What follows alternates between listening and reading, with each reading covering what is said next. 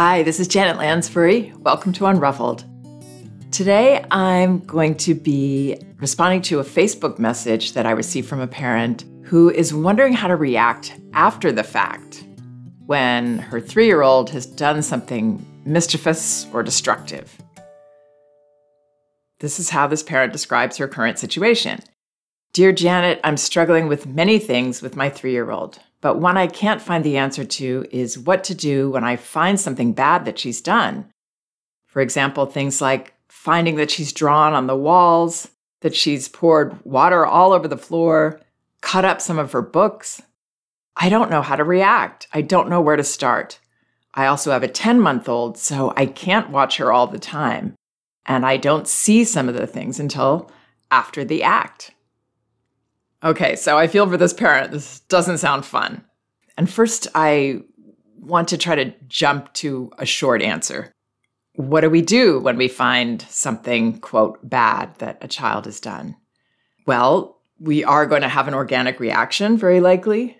And then, as soon as possible, we'll want to try to take a breath and recenter and realize that this does not mean that this is a bratty child. It's not a sign that we're a terrible parent, but it's actually a message, even I would say a helpful message that we can learn from. Just in a practical sense, we'll obviously want to do damage control to make sure that something isn't going to get worse. You know, we're going to put those books out of reach that she's cutting up, take the scissors, make sure she can't use more water, whatever that is. Uh, if it's a child hurting another child, then we want to be sure that we're there now to stop the behavior from happening again. And from there, maybe we'll want to acknowledge this in a non berating manner, if possible. So, not out of our anger. Hopefully, we've taken that breath first, if we could. And then something like, oh gosh, you know you're not supposed to do that. What's up with that?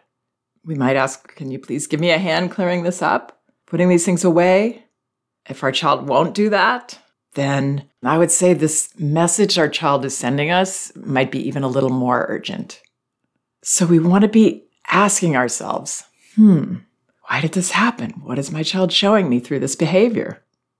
Now, I realize that some of you might be thinking, are you kidding me? Now you're saying this is my problem to fix?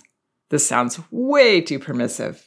What? I should let my child get away with this behavior? Shouldn't my child be punished for their behavior?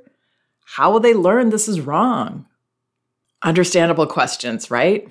But the key is to understand what's really going on here so that we can heal the behavior rather than just trying to force our child or shame our child to stop.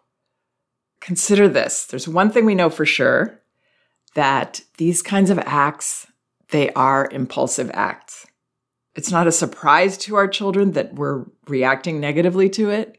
It's not that they aren't sure that what they're doing is wrong. They generally know that they're not supposed to do this but they find themselves doing it anyway, impulsively. I believe I've probably spoken about this before, but impulsive for this age in these early years means they know they're doing something wrong, but they really don't even know themselves why they're doing it. And this impulse is just taking over them. It's an immature response, for sure, emotionally immature as young children are, even though they may seem very mature at times when they're going through things, they have feelings about things, they lose their footing. They lose that ability to access the reasonable part of their brain. So, this is not a conscious thought process where they're thinking how they can anger us. It's something that they're spurred to do. And generally, they know it gets that negative attention, that gets that rise out of us, which then can become something that children habitually find themselves seeking and repeating. Will this get my parents screaming at me? Will this get them angry or annoyed with me? It's like an impulsive test.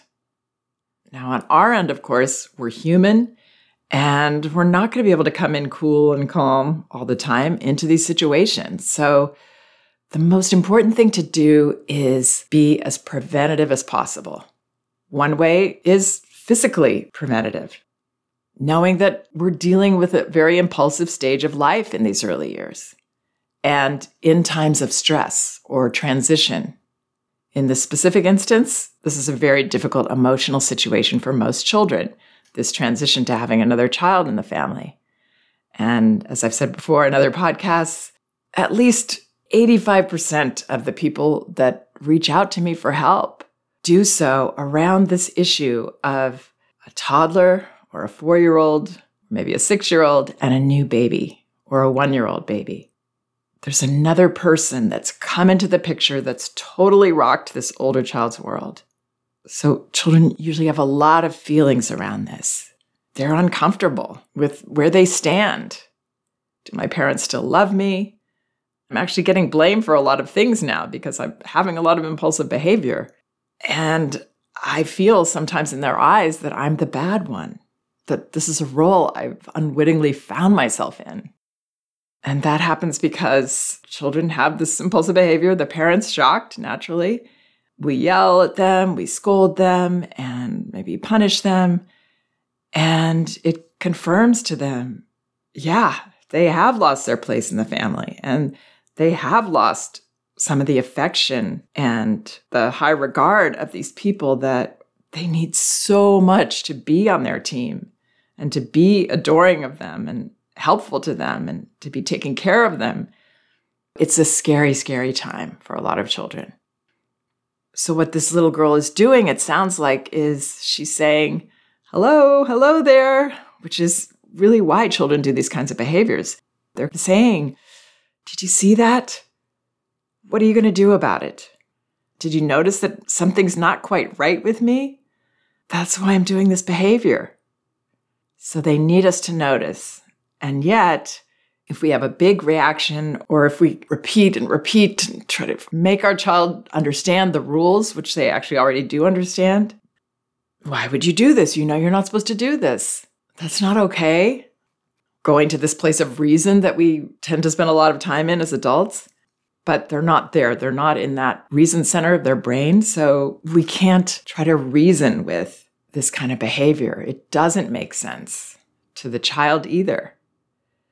It's going to be frustrating for us if we keep saying, this is the rule, and our child doesn't seem to get it. It's not reasonable behavior. So we can't address it from a reasonable place.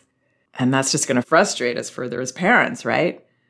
maybe we say it like, why would you do this? That's the wall. And we don't want the walls all marked up, and that's not okay. It doesn't come off easily. Why would you do such a thing? Don't you know? Understandable, but unfortunately not helpful. But what is helpful is noticing in this way Whoa, you're showing me that you're having this impulsive behavior and you're not safe with the markers. Right now, I see that. So, noticing that our child has impulsive behavior, not judging it, accepting it, and also knowing that our child knows that she did something wrong. And getting angry with her about it is only going to create more of a rift. And that will mean a more uncomfortable child with more of this kind of uncomfortable, impulsive behavior. Because, of course, what our children need most of all is to feel close to us. They need us to be caring of them in these situations when they're at their worst, when they know they've messed up. And it's that rift that they maybe already feel that's causing them to do these kinds of things. And that's where we can get stuck in a cycle with our children. So, for ourselves, we want to consider maybe I shouldn't leave these kinds of things available to her at this time in her life. And maybe she needs a room where she can play that has a gate across it so that when I have to go somewhere else with the baby, I don't have to worry about her getting into these things. If we can't keep the things out of reach, then maybe she needs a secure area to be in. And course, she's not going to like that. She's going to probably scream about it. But right there, those feelings are actually healthy for a child to share if we meet them with acceptance and compassion which doesn't mean we give up everything because of them, but we hear them. We acknowledge her sharing these feelings of, I don't like this. And she's saying, I don't like this closed space, but it's about so much more. I don't like the situation I'm stuck in where you guys are mad at me and the baby is getting all this love and cuddling and attention and I'm become this villain in the house with some of my behavior. That's what I don't like. And I don't like all these other things that I'm feeling right now. I'm maybe I'm scared or I'm angry. So just going back to this mother saying that she doesn't know where to start. So where to start would be to consider the ways that she could set herself up for success and prevent this kind of behavior, recognizing and acknowledging to herself that her child is in a very difficult transition that usually has a lot of strong emotions around it. So the behavior becomes that of a, an unstable person, not a reasonable one. So if we had a, let's say we had an elderly relative that was unstable in our home and we had to go take care of something and not be with them in that moment, couldn't monitor them every moment, we maybe wouldn't leave access to the stove or our car keys out or a can of paint, things that they could get into trouble with. That's what we want to consider with children. They're not in a stable place where they have easy control of their impulses. So, how can we set ourselves up for success? Another way to be preventative is not quite as clear cut as these practical physical ways. It's more about understanding, again, our child's situation being able to find that place of empathy in ourselves. And a child's situation maybe isn't about this whole sibling thing at all. It's just this child is in the toddler years, which means there's just going to be a lot of this impulsive, unstable type behavior that happens because the changes that are going on inside them are so rapid. And there's such a push pull inside them of being more autonomous, but yet needing us. And really, it's quite overwhelming. That's why we hear so much about toddlers. So, even in the best of times with toddlers, there's going to be some impulsive behavior from them. It's just part of what they do. And then, if there's a new school, of course, a new baby, we went on a trip together, all of us, and then we came back home. Oftentimes, those transitions will bring on impulsive behavior, throw the child off balance. These are all things children just do when they're feeling uncomfortable. So, understanding our child's point of view in these situations, it's not the way that maybe we would see it as, oh, I get to start a new school, or wow, there's a baby. I get to be a big brother, a big sister. Oh, and this baby's so adorable. This is nice. She's my baby too. Change represents loss to children. I mean, honestly, it does to me too. I don't take changes easily. So, one of the many reasons I relate to toddlers. But yeah, they don't just go with it. Maybe because they don't have those frames of reference also for what it's like to be in this new space. All they know is that they were okay in the space they were in, they got used to that, and now something has changed in their situation. It's all mysterious again. It's scary, right? Because whatever they've counted on has shifted. So they don't have their footing and they get easily overwhelmed by their feelings and their impulses. So, understanding our child's experience, and in this case with the baby, or actually with all of these situations, we want to share with our child, not when they're in the middle of impulsive behavior or right afterwards, but at another time. We want to be able to set ourselves and our child up to feel safer by saying things like, gosh, you know, you've started this new school and that's really tough, right? It's all brand new. New people, new activities. It takes a while to get used to these things. It must be really pretty uncomfortable to be where you are right now. How are you doing with that? Or you have this baby sister, and that must be so hard to accept. And there's so much I have to do with the baby. There's things that I used to do with you that I don't have time to do now. It must be so hard for you to feel this change that's happened in our family. I wonder if it makes you worried sometimes, or maybe sad or afraid that maybe we somehow feel differently about you. We don't. We love you so much. But those are typical things that big sisters and big brothers feel. So, giving our children that message knowing that they likely won't say much in those moments when we're telling them these things, but they're taking it in. And what that does is it relieves them of this feeling that they can't trust themselves anymore. Instead, they can realize, oh, my behavior is expected. It still doesn't feel good to be where I am a lot of the time, but it's normal to feel that way. And it's okay with my parents that I feel that way. Not that they're going to let me act on it, but they're not thinking I'm a bad person for doing these things. They're not outraged. So that's a very comforting message that will prevent these kinds of hello behaviors from happening. Then another way that goes along with the physical prevention and the reassurance of these little talks that we want to have with children. The other way is that when these behaviors do happen, when we're there and we're able to stop them, like maybe our child is reaching for something they're not supposed to have, or they're acting out with the baby, maybe they're playing a little too roughly. Then, right there, we can stop our child and say, Oh, I'm going to hold you back. That seems a little too rough. Seems like that's bothering her. I am looking at her face and it doesn't seem she's welcoming that.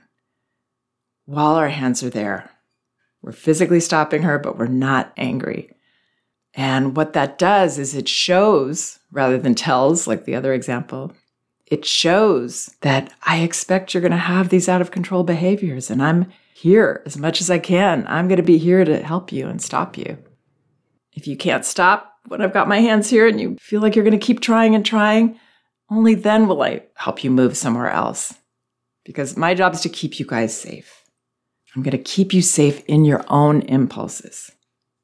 So, all the messaging they're getting there is really, really powerful that we're not making a big deal out of it, that we're minimally intervening, but effectively intervening to keep everybody safe, but we're not demonizing our child's behavior, overreacting to it.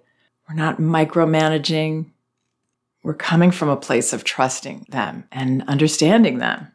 And that helps children to feel safe, safe in our regard for them safe knowing that we're going to stop them when they can't stop themselves. And these behaviors just don't happen so much when children feel that safety and comfort from us. And yes, I'm talking about an ideal scenario. So it's a direction that we want to head toward imperfectly.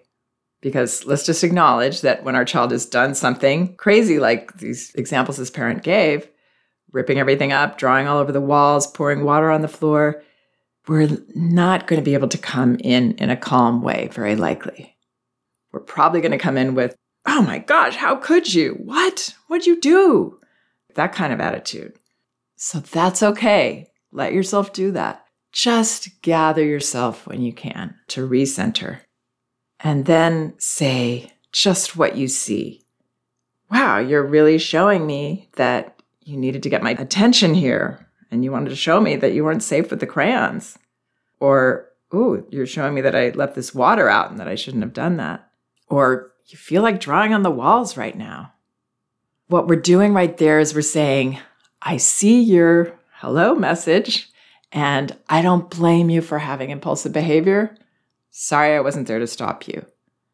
That kind of response really helps make these behaviors disappear for the most part because our child doesn't have these uncomfortable feelings that cause them to impulsively do these things. Another thing that might be really good to say is, Oh, I see it's so hard for you when I'm putting the baby to bed, and it looks like you're letting me know that pretty clear with this behavior. So, what can we do to make this work? What can we do to help you be more comfortable? Because obviously, this isn't okay. So, it doesn't really matter what words I'm saying. What matters is what I'm seeing. That I'm seeing this oh, poor little sad or scared person instead of an evil child that hates me.